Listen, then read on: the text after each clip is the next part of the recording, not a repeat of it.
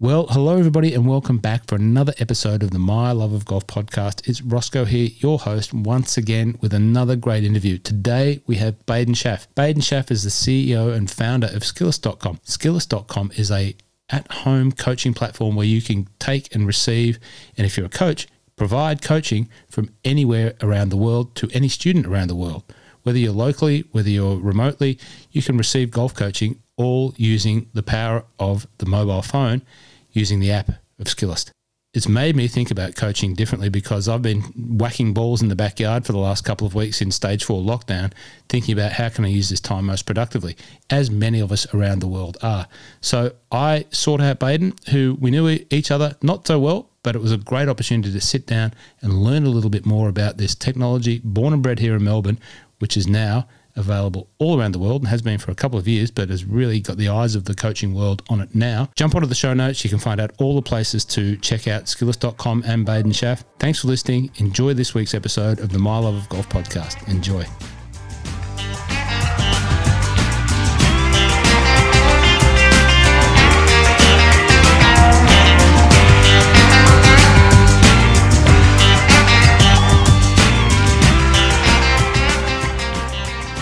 Baden Schaff, welcome to the My Love of Golf podcast. How are you, sir? Very well, Ross. I'm, uh, you know, we were just having a very brief chat about being stuck inside in um, Code 4 or whatever we're in at the moment. But uh, besides that, life's really good.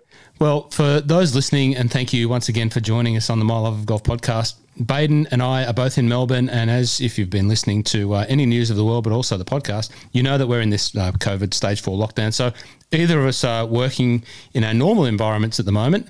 Uh, Baden being you know one of Melbourne's premier coaches, me being one of Melbourne's premier golf guys in the retail sense. Um, either of us are doing our normal work, but we're here talking about Skillest, and that's Baden's uh, business and passion, and I guess what the current environment has brought to to me and an, is an awareness of people loving golf, of course, and how people want to keep learning golf and doing golf, especially in Melbourne when they can't. But I guess it applies to all around the world, Baden. So, Baden, before we get into talking about Skillest, and we'll let everyone know what that is, tell us about, introduce yourself. How would we introduce Baden Schaff? I just said Melbourne's premier golf coach. Uh, you, can you can agree.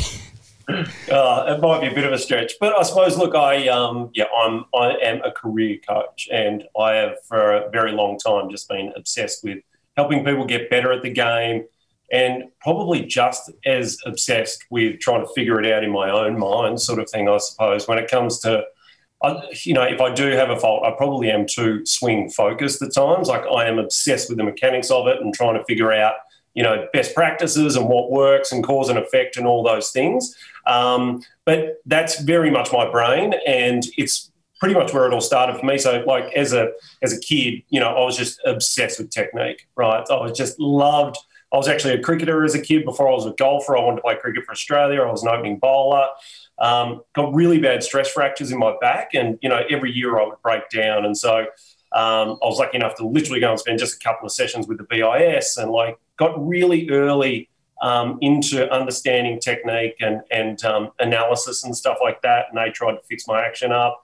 And um, but I've always loved the way you know watching someone ski down a mountain or you know go through water with swimming has always been something that I just love technique and best practices and trying to figure out how can I replicate that to get really good myself effectively? Because I've got no talent at any of those things, including golf. Oh, but on. I thought, wow, if I can, if I, I feel like there are truths out there, and I've always been obsessed with trying to figure those things out. So, um, sorry, phone no. on, okay. turn that off. Um, so, so basically, that's sort of you know where my um, obsession with understanding the golf swing came from. I had my very first lesson at Albert Park Driving Range from Rowan Dummett, who still teaches down at MGA.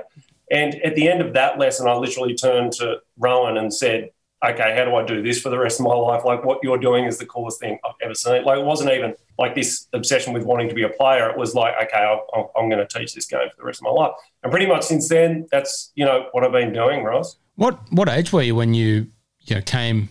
I imagine the cricket and the golf thing happened in parallel for a little while, or did did cricket stop and then golf start? Yeah, it was sort of in parallel for a little while. I sort of I took up golf relatively late for most golf pros. Like I really only got serious about it when I was about 18, 17, 18, I suppose. Um, and yeah, it did take over from my cricket. My back was just always a, an issue. Like back then, you know, I hadn't hadn't my body was still uh, a bit of a rake, and I just didn't have the frame. And I would literally every year I'd break down with stress fractures, and so it sort of just more. It never hurt my back playing golf, so um, got into that. And you know what it's like. You get you get the uh, bug, and then you're pretty much away. And um, and yeah, it was sort of after I spent time. Uh, working with Rowan and then just trying to understand how I can get better at this and understand and realizing that I wanted to teach for the rest of my life that I then moved up to Queensland to go and work with Gary Edwin, yep. I suppose. And Gaz is um, a genius, and he's pretty much been one of my, you know, my major mentor for you know the last twenty years now, effectively. So he's been doing it for a long time. Has uh, mm. Gary Edwin and. You know, how would you describe, you know, Gary's style of coaching? If that's been an influence on you, and and mm. I know of a number of you know golf pros that have been influenced by Gary Edwin and, and his I don't know how you refer to it in a golf coaching sense. Is it a style or a, or a method or a mode? But how would you describe it? Well, um, I can say something pretty controversial if you want, but Gaz used to sort of say, "How do you name a truth?" Right? Yep, yeah, yeah. So, which sounds, you know, it's um, uh, probably sounds like it's a bit of a cult or something like that. But no, well, Gaz called it right side. So when um, he he never really called it anything. Like even when I started working with him, it wasn't really it wasn't called anything. He just taught like the way he taught. But then he went over to America and he was on the Golf Channel one day, and the Americans were all like, well, "You got to call this thing something," you yeah. know. So like Gaz was like, "Well." Call it right sided because it's pretty much in contrast to what had been, or even still is, you know, taught, which is, you know, the left side is the thing that moves across you a lot with, you know, lots of lateral and huge turns and stuff. But Gaz always said, just pull the right side away from the left a little bit, and that's that's what he he talks about. So I would say Ross that he is, and especially compared to actually I shouldn't say that because I look at what Bryson's doing and I see a lot of what you know Gaz sort of teaches, but he, it's a minimalistic golf swing. It's not about massive turns and huge shifts and massive extensions of the arms and big radiuses and lots of leg drive or any of that. He's just more about efficiency. He loves, you know, always talks about martial arts and the, you know, the one inch punch and small motions rather than anything that's too big.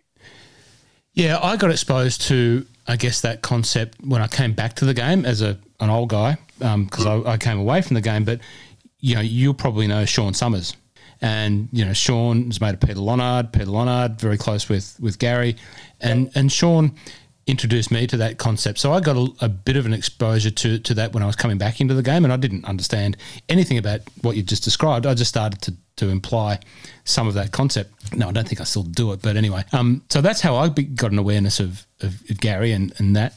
Um, who are some of the other players, you know, for the those are, are listening, and before we get on to talking about skills, which is what we're really here for, who are some of the players that people would look to to see what you just described? Yeah. Um, well, I suppose that in the modern day, there's, I mean, it's so hard because there's bits everywhere, if that makes sense. Like a lot of, some players have got a lot of it. Like I would say that what Tiger does, especially with his irons now, is a lot more right sided. Like, mm-hmm. you know, he doesn't, he, he turns in the middle more. He doesn't have anywhere near as much side to side motion. And he very much, he goes around this way more. So round this way and then round this way with his shoulders. So he's quite, you know, level with his shoulders and moving around that way. Patrick Cantlay is a really good one, I reckon, if you watch the way Patrick Cantlay swings it. Um, but I think what you'll see these days in golf is that a lot of people with their irons swing it a certain way, and then as it extends out to their driver, it becomes bigger and bigger. And like even Rory, and I actually wrote an article because I write a little bit for golf.com. I wrote an article about the two swings of Rory McIlroy, and believe it or not, like with his irons, he's more right-sided, where he doesn't, you know, had doesn't turn as much with the shoulders. He's got a tighter turn and then he pushes his shoulders around more towards the target. Whereas with driver, hangs off the right side, starts it right, and hits big hooks essentially in you know the best sense of the word. So. Um, uh, yeah, there's. I mean, even Bryson's got a lot of right-sided ten, ten um, elements, I suppose, in his. Um, you know, it's it's a very much a turn in the middle, not a lot, lot of wrist action, and it's effectively more of an arm swing. So a lot of people would say that a lot of players do that with their irons anyway. Sort of. Yeah. Yeah. Very good. Now it's very clear that as we talked about earlier on uh, before we started recording, that you know you're fascinated by you know the, the technique and the perfection and and I get it. You know, like I see a lot of golf swings in what I do, and I'm not a golf coach and I'm not professing to, to be anywhere close to any of that, but I get fascinated by watching a lot of golf swings and seeing how different people make different passes at the golf ball with some degree of efficacy, some no degree of efficacy. But I can I can see why you where you get so absorbed in the world of coaching as you did um, from a very young age. Now, that's obviously then that inquisitive nature has led you to where you get to today as the CEO, founder, and, and boss of Skillest, which, once again, if no one knows what Skillest is, let's talk about that and introduce that. How do we describe and, and let everyone know what Skillest is?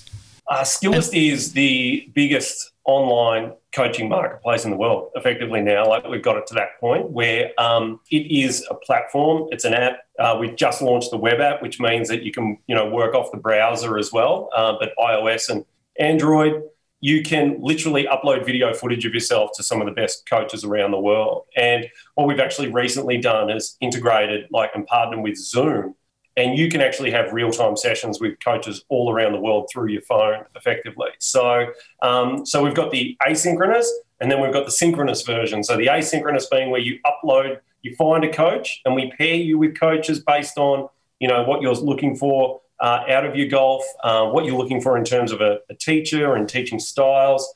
Uh, so we can pair you with someone, and then you can either interact with them in a, yeah, as I said, a synchronous way where you uh, literally have like a live Zoom uh, interaction with them, which can literally be not just a conversation like you and I are having, Ross, but hitting balls in front of someone while you know in their net where the, that they've got set up in their backyard and and we've got the analysis tool built into it so i can actually and you can watch me analyzing your swing in real time through the app and everything. So it's um yeah that's effectively what it is. It's a remote coaching tool that allows students with, like what we're trying to do is break down every single geographic barrier in the world so that any student can learn from any coach that they want to. And i suppose you know it all started with gary because obviously not only did it started for two reasons. He was he taught so differently to everyone else that I was like, wow, this is everyone teaches completely differently. And there must be a coach out there for everyone, if that makes sense. Because I'm not, even though I teach the way, you know, Gary teaches, I would not, you know, I don't say everyone should do that and it's not perfect for everyone because everyone learns differently. So I wanted to create an environment where you could find your mentor. Um, but I also, uh, Gary also had a huge influence because he was literally doing seven or eight or 10 online lessons back in 2001. And I saw the effectiveness of it, but he was doing it in a really disjointed way where, you know, someone would email something and then he'd take it over to V1 and then he'd analyze it on V1 and then he'd have to take it over to YouTube or email it if the file was small enough. And so, yeah, so that's effectively what Skillest is now. When did you think that, uh, you know, I'm going to take those learnings and turn that into an app? Was it was an app the only way forward, or did it, you know, the embryonic stage start as something else? Was it like uh, I'll do this or that, or how how did it yeah. kick off? No, it, it, definitely started out as an app, um, and I was lucky enough. Like my co-founder is uh, one of my students, and we literally had uh, the same sort of we had the same problems from the opposite side of the uh, of the problem. So yeah. we, I, as a coach, I had a problem, and as a student, he had a problem because so this is the other thing that we're, we're trying to solve. It's not just about sort of pairing you up with the coach that's right for you, but we're I actually think, and this is something we've sort of learned over, you know, the first few years of Skillest, is that the occasional in-person lesson, like every four weeks or whatever, it, it's not a great way to learn, sort of thing, because you just get this huge amount of information from your coach. It's probably not filmed a lot of the time. You don't really have a resource to go home and review during the four weeks, and you're sort of left on your own to figure it all out. Yep. And then you come back four weeks later and you have the same golf lesson again. So I was frustrated with the result that I was getting with my students because they just couldn't integrate things uh, quickly enough and remember things. And then, um, and obviously, I also wanted access to a, a, a broader array of students rather than just people geographically close to me. And then he had the same problem on the student side where he just couldn't figure out why do I have to be standing here in front of you to be learning from you and why do I have to just learn from you? You know what yeah. I mean? So, so, and he is a brilliant coder. So, uh, Alan, my co-founder, we basically sat down and said, and look, it's an incredibly long story, but we were he was originally going to hire someone to to do it, and he was going to oversee the development of all the code. But we went in and had the initial app designed, Ross, and they came back to us with a quote on the design, right? So this is a quote on the design with like no code put down at all. And it was $35,000 just to hmm. design the platform. And I was sort of like, oh my God. And one of our co-founders at the time said, all right, I'm out. This is going to be way too expensive. You know, I'm, you know, I can't, you know, do this. But Alan turned around and said, don't worry, I'm going to build this thing. Yeah. And that's how it sort of started. And so what we would do is we would use it in person every day at work. I'd have like three or four teaching pros with me and they'd be, you know, using it, analyzing students. It'd break half the time. I'd go back to Alan that night. I go, this is going wrong, that's going wrong, it can't upload, it doesn't do this properly and Alan would fix it all night, upload a new build, and we'd use it again the next day, sort of thing. And that's how that's how it all started. And um, and from that point, we have yeah, we then what we did was then go out and look for, and I'm sort of I'm off on uh, a bit of a, uh, a rant here. no, it's right, good. Wrong. No, it's good. I like it. But what we did was then we sort of had this product that was really cool at sharing videos and like coaches could create profiles, but we didn't have either side of the marketplace. So we had no students and we had no coaches effectively on the platform. So we went out and um, we sourced, we went to social effectively. We went to social media and across social, now more than when we even started, sort of four, almost five years ago.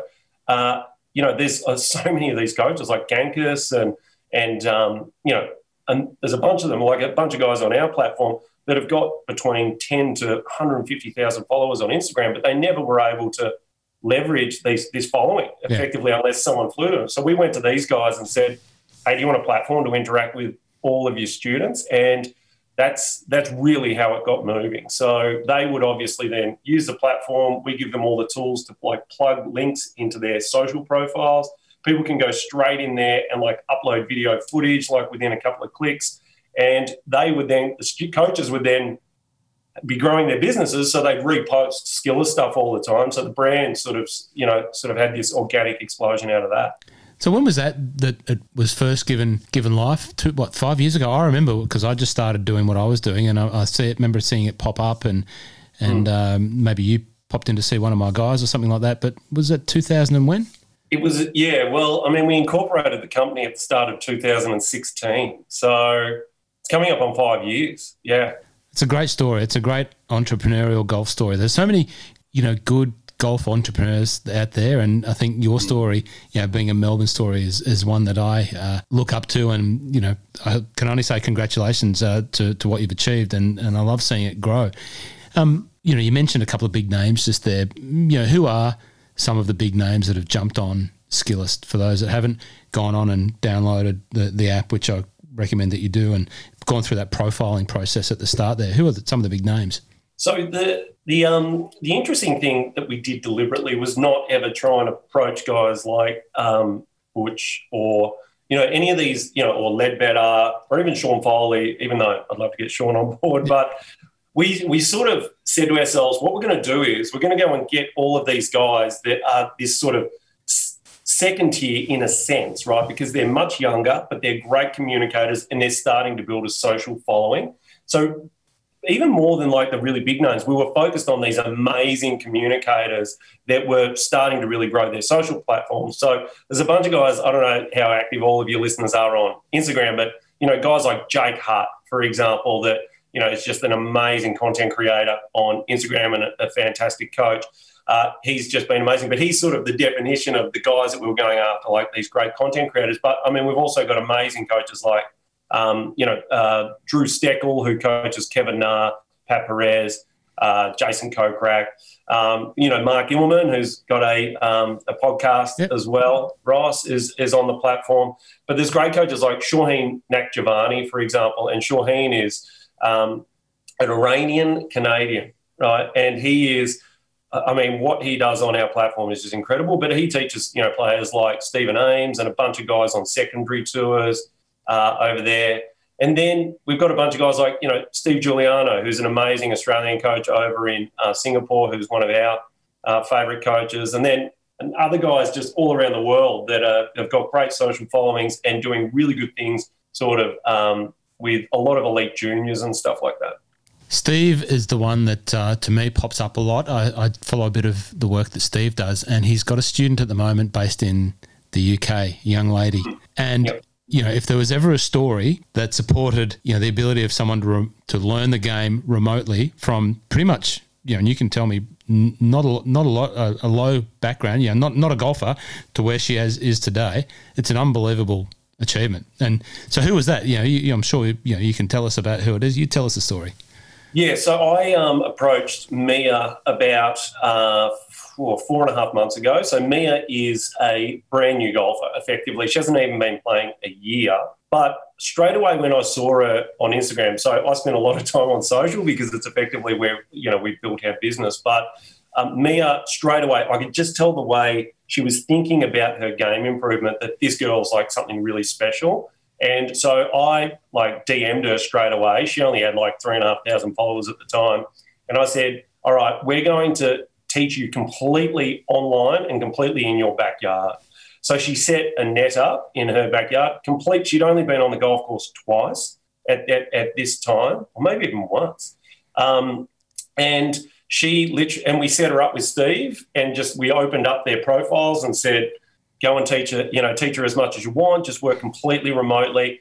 And it, what it did was create this environment where, and this is this is controversial as well, and sort of contradictory to what you hear so much, which is where people are always saying, "Got to get on the golf course. You've just got to play, you know, just play and grind it out, out on the course."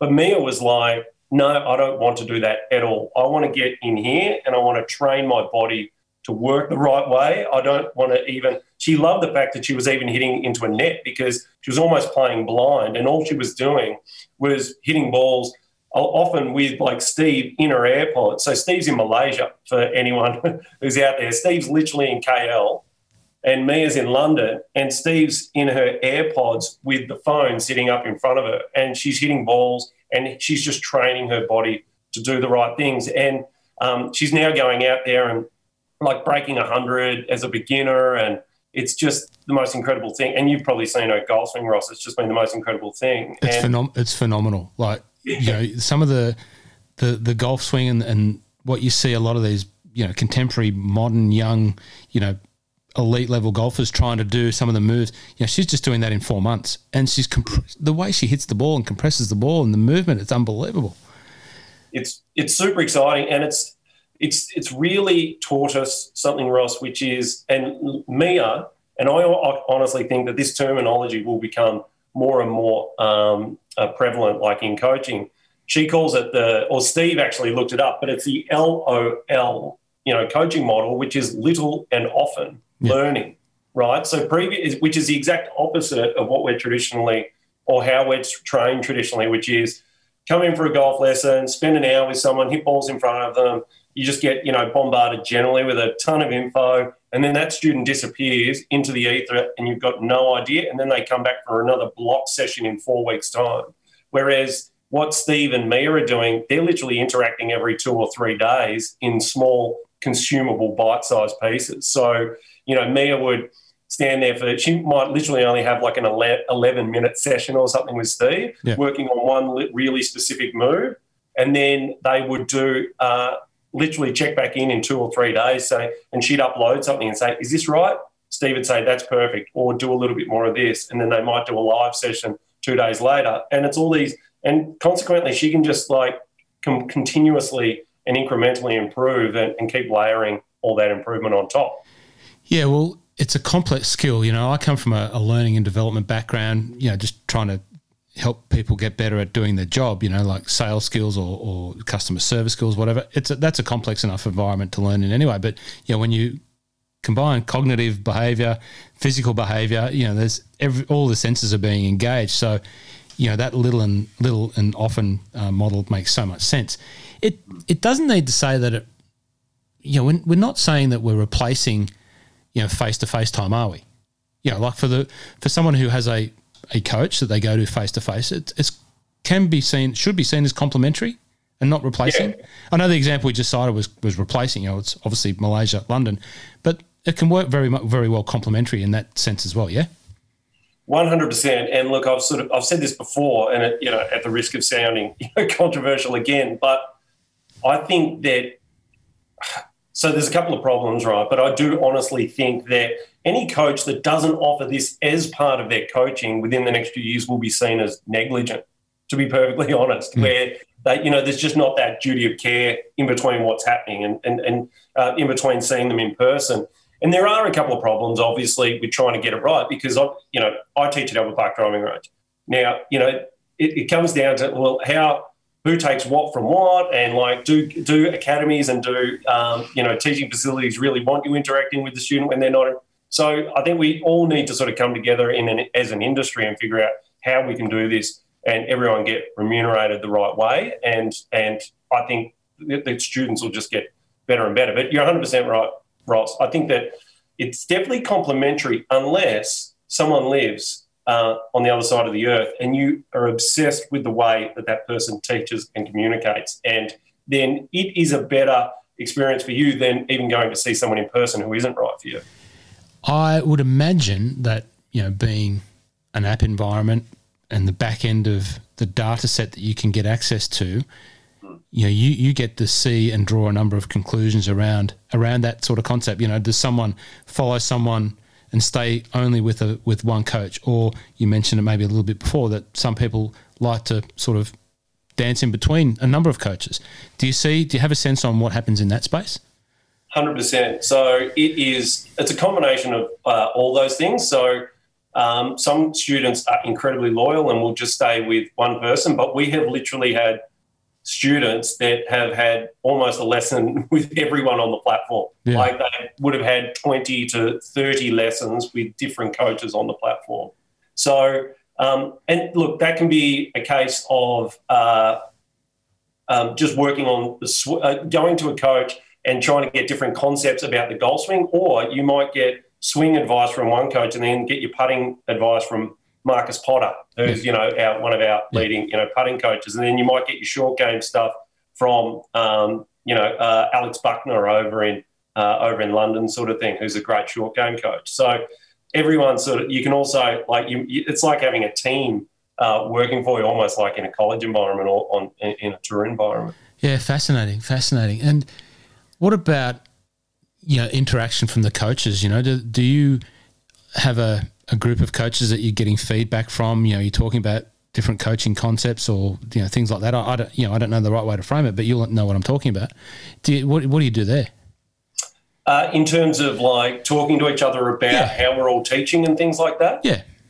Yeah, well, I mean, we do all sorts of things. Like, you know, I even had a I had a webinar this morning with you know sort of sixty of our coaches who tuned in, and we we do a lot of that sort of stuff where we never tell anyone how to teach. Yeah. Um, we never tell anyone how to teach in terms of their coaching style. We tell them how to teach in terms of how fast they should return their, their lessons to their students. Mm. Uh, but yeah, we do we do a lot of stuff on um, uh, of connecting coaches to other coaches. So we've seen that happen where coaches are actually sending their swings to other coaches to learn from them on the app because you can actually do that really easy as a, easily as a coach. You can switch your account around and become a student yourself, sort of thing. So we've seen that happen a lot. But we do. We hold webinars all the time. So the other day, had a webinar with Steve with Steve Giuliano and talking about his evolution as a coach from like because I pulled Steve onto the platform two years ago, and when he started, he said to me, "Baden, I don't think this is going to be much of a business for me, and I don't really see it being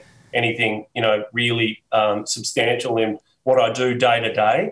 And he now, and obviously COVID's had a bit of an um, influence on this, but he now you know, he's got 60 monthly subscribers that pay him a monthly fee to have 24 7 swing support uh, every single month. And he charges yeah. plenty, right? Yeah. So, you know, it's now become the big part of his business. Like he, he does three days, three and a half days of digital stuff, and then he does two days in person, whereas he used to do six in person. So he's actually been able to take an extra day off a week, sort of thing. So, anyway, we got him up in front of everyone all the other coaches, and he basically just talked about how he made that transition and um, and best practices in how to teach online because there are so many nuances and, and different ways to do it because you can't be there and push people around. So you, it does take time to get to get good at it. And how, and and how do you do that? You know, when you say you can't be there and push people around, you know, you see a lot of coaching videos where it's coach and student in a video sense, and you know, there's a bit of touchy feely stuff happening.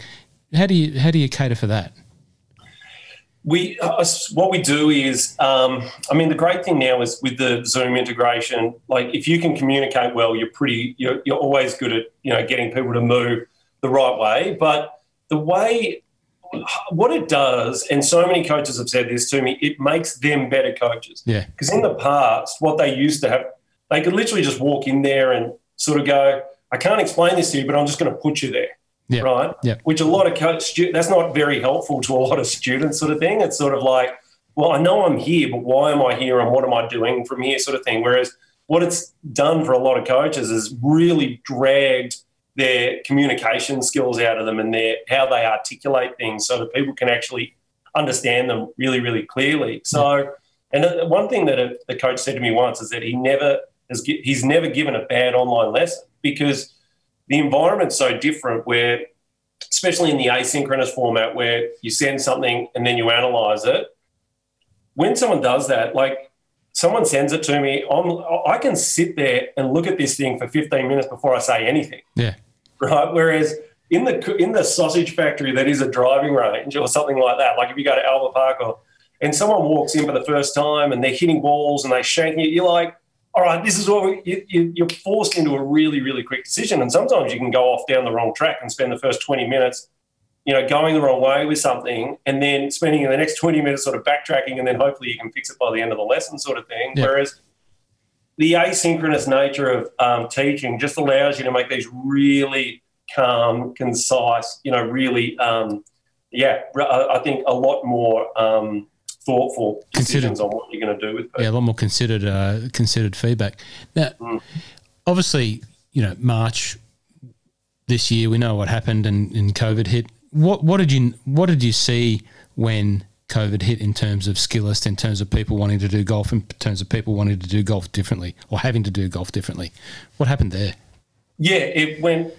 Yeah, it went crazy. Yeah. it went a little bit crazy, and it, it's it was um, exciting, but also hard to manage a little bit because we are still you know a small team. Um, but and it was also hard because a lot of coaches wanted to jump on board at the time. And the, what we've actually done is that we don't actually allow coaches to sign them up onto to sign themselves up onto the platform. We sort of talk to coaches and we bring them on, and then we sort of onboard them one at a time. So that was quite difficult because I was getting like, you know, 20 emails a day from coaches saying, hey, I want to get on the platform sort of thing. Um, but we had to make sure that that was measured, weighed up against the students on the platform because, you know, we had to get the two sides of the marketplace right. But yeah, like as of sort of today, Ross, you know, where, you know, there's 10,000 active students on the platform every month. So um, that, that are learning online every month. So, you know, that's sort of, you know, it's probably uh, double what it was when you know around March sort of thing. So it's yeah. um yeah a bit um, and even, or maybe even slightly more than that. So to have you know that many students learning on the platform every month is just you know super exciting. And how many PGA shows have you been to now with the brand?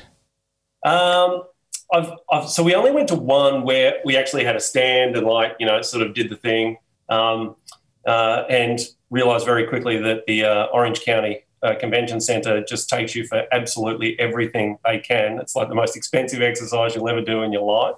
It was definitely worthwhile, but now I, I go every year because it's there's you've been haven't you, Ross? No, I haven't. No, I've missed uh, oh, right. missed an opportunity uh, last year, but no, didn't go. It's just the greatest networking environment you could ever be in. Like you just meet so many great people, and um, we don't have a stand there, but I always book heaps of meetings and yeah, I think I've been to been to five now. So it's um it's it's it's just a great you know like the scale of America is just incomparable to what we're sort of used to here, and and everyone converges on the place. Like I think there's you know sixty thousand people over three days, and the majority of them are golf pros and in the golf industry, sort of thing. If we can talk about the golf swing for a little bit, and you know you with you know your approach, you know what do you notice in the swing and this oh, I haven't had to frame it up correctly. What are you noticing in the golf swing? How's it changing and evolving? You know, like I, I go back to when I was a kid getting taught at uh, Narrabeen um, Sport and Rec Camp by uh, Ross Herbert and a few other guys, and there was definitely a, a style back at this is mm. 80s, 90s sort of thing. And now there seems to be a, a style happening, you know, low hands, wrist bowing, different, all different mm-hmm. things. You know, I'm, I'm, not qualified to talk about it, but yeah, what do you what do you notice? You know, from a coach's perspective on the current uh, thing to Yeah. do. I, I don't know. You know what I mean? Yeah, I do, and I think that um, there's no doubt. There's, I mean, there's things happening everywhere, right? So you've got what you know George is doing, and how you know Gankas, George Gankas, for anyone out there who uh, doesn't know who I'm talking about, George is just this amazing force of nature over in uh, in LA. A who- good way to a know, good, good way to describe him. yeah, who is literally just his own man. I've met him and he's just incredible. And he's um, got, like, I mean, he doesn't teach like anyone, really. So George is doing what he's doing, but obviously influencing, influencing hundreds of thousands of people. He's got across all of his platforms hundreds of thousands of people following what he's doing. And then, like, it's undeniable that the stack and tilt guys have had a huge influence, I think, on the way a lot of people teach. So, um, stack and tilt meaning, for those out there that don't know, is that, you know, oh, well, you know, I, I, don't teach it, so I'm not going to say that um, uh, what I'm about to say is completely qualified. But, you know, stack and tilt, they like to stay right in the middle and extend their right side so that they, they tilt a little bit and stay, you know, in the middle and turn in the center, as they say, sort of thing, which then this is the other thing that's really changed in coaching. So is uh, Jim McLean obviously came out with the X Factor, which was essentially don't turn your hips and then turn your top as much as you can, essentially, right? It was trying to create as much resistance between your lower body and your top half, Mhm. right? So massive shoulder turns, no lower body turns. Now, they're, the um, and I don't know if you would say the stack and tilt guys sort of had a massive influence on this, but now everyone's teaching huge amounts of lower body turn. So everyone wants, you know, the, the right hip to pull right back around, and they even say straighten the right leg. I don't love straightening the right leg personally. I think you need to keep a bit of flex in it, but they love lots of lower body depth now. Um, but yeah, and I think that yeah, the stack and tilt guys have had a big influence. There's a lot more lower body turn. People don't like lateral motions. They don't want to go side to side as much. Although, depending on who you watch, you know there is a little bit of a, a, a move back towards going side to side. And then what you were talking about, which is the you know the um, flexion of the left wrist, I think that's probably a result of just what we've sort of always done, Ross, which is watching what the best are doing and then trying to copy it a little bit. Yeah, and right. we've just sort of had this, you know, there's so many guys running around at the moment, like Jon Rahm and DJ, and even Morikawa's got a lot of it. You know, he's got that, you know, bowed flexion, you know, shut club face. So when we see things like that, it just people just can't help themselves but think, all right, that's got it, that's that's that's working, and that that must be the secret that I'm missing, sort of thing. But um, yeah, so seeing a lot of that.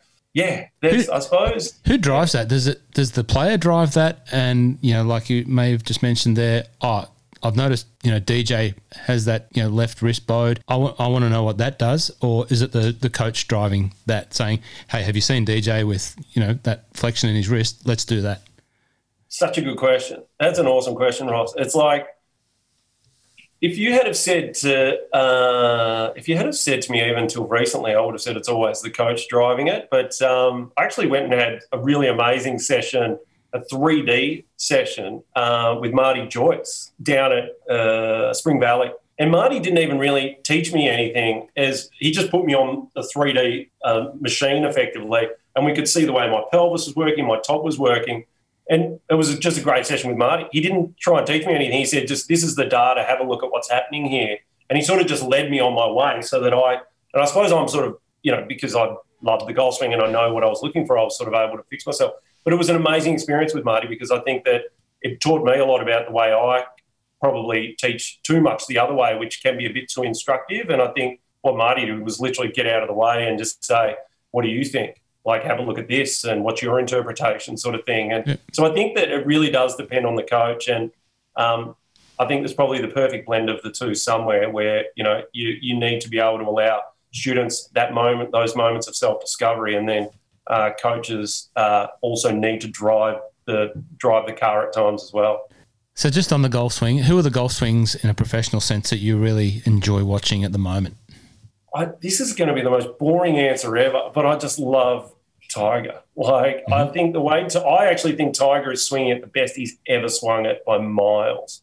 Um, by miles, like way better than he did even when he was, you know, dominant in 2000 and 97, you know, when he first burst onto the scene.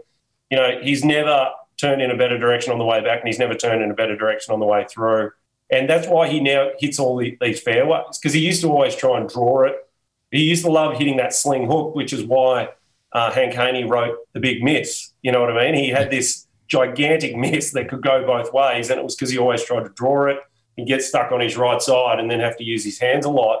Whereas now he doesn't do that at all. He just hits that baby fade down there because he's he's got the club out in front of him more and, and goes around a lot more. So I just absolutely love watching. Um, I love watching Tiger. Who else do I love? Is There's this- a couple of guys out there. I love like Billy Horschel. There's a couple of guys I don't like, which is like I don't like watching Rory swing a golf club. Believe it or oh, not. Oh, really? So, You've just, yeah, You've just upset Which just upset half my listeners. no kidding. I know. I know. That's why I don't say that too often. Can we go back to Tiger? Like his, you know, body issues are obviously well documented. How much of you know his modern swing versus you know his nineteen, you know, nineties early two thousands swing is a result of the body issues versus just being a better and more complete way to hit the ball and find a fairway. Uh, awesome question again, and I think it's a combination of the two. So he's obviously had his back. I don't know, like I'm going to do something which is really horrible for a podcast, but I'm going to like use hand gestures to try and try and explain this. But like with his old golf swing, the more his spine increased, you know, to the right side like this, which is when he used to hit his draw and what he always, how he always used to swing it, the more you would compress the vertebra like that. You know what I mean? Where the right side would compress down like that. And that's constantly um, basically going to, you know, that's going to damage your spine effectively and, and um, damage the bone. Whereas when the vertebrae sit directly on top of each other like this and they turn like this, there's none of the compression. Mhm. So now he goes more around with his shoulders, you know, a little bit more level like this, not as vertically. And then as he comes around, he goes round more horizontally like this. He always watch Tiger. His arms always look like they finish over to the left because his shoulders are going around uh, a lot more, and consequently, his, verte- his vertebra is sort of working in a symmetrical fashion on top of each other. They're not compressing back on themselves as his top hangs over on the right hand side, if that makes sense. So, but it, but I also think he has been a student of the game, and he's figured that out as well. That it's also wow, this actually allows me to release my shoulders around, release the club with my body and not with my hands, which is what he always used to do. So Yeah. Okay. So a little, so a bit of both. Hmm, interesting. yeah, I think a bit of both. Yeah. So, mate, um, I think you know it's been a fascinating chat. I, I'm I really do appreciate your time, and you know it's great to see for me just to watch on my socials all the coaches that I follow pop up, the Skillest brand popping up more often. You know, uh, Mia, Mia that we were talking about before, Mia Alex, is that right? Mia, is that her name? Mia Alex. Uh, no, no, it's her Mia Baker. But Oh, for Mia. some reason, Yeah, her last name's Baker, but her handle is Mia Ella X. Mia Ella X. There you go. So her middle name's Ella, and then I think she put a kiss on the end of it or something. So it's very confusing. But yeah, people should watch that story. Yeah, so it's great for me to see you know the Skillest uh, brand pop up everywhere, and knowing that it's a, a Melbourne born and bred story, it was uh, only a matter of time that uh, we connected, and and I wanted to talk about it because it's a great business story and a great product, and it's uh, really good to see something going so well for you, mate. I really do, really do congratulate Thanks. you. Yeah, thanks, Ross. It's been a pleasure. And uh, yeah, you too as well. Like everything you do for the game is just fantastic. I just absolutely love what you're doing and I'm always watching and listening. So thank you for everything you do for, for our game as well. Just an old boy having a hit of a golf ball, trying to trying to share a few stories, mate. That's uh, that's all we can try, love can do. uh, Try and do.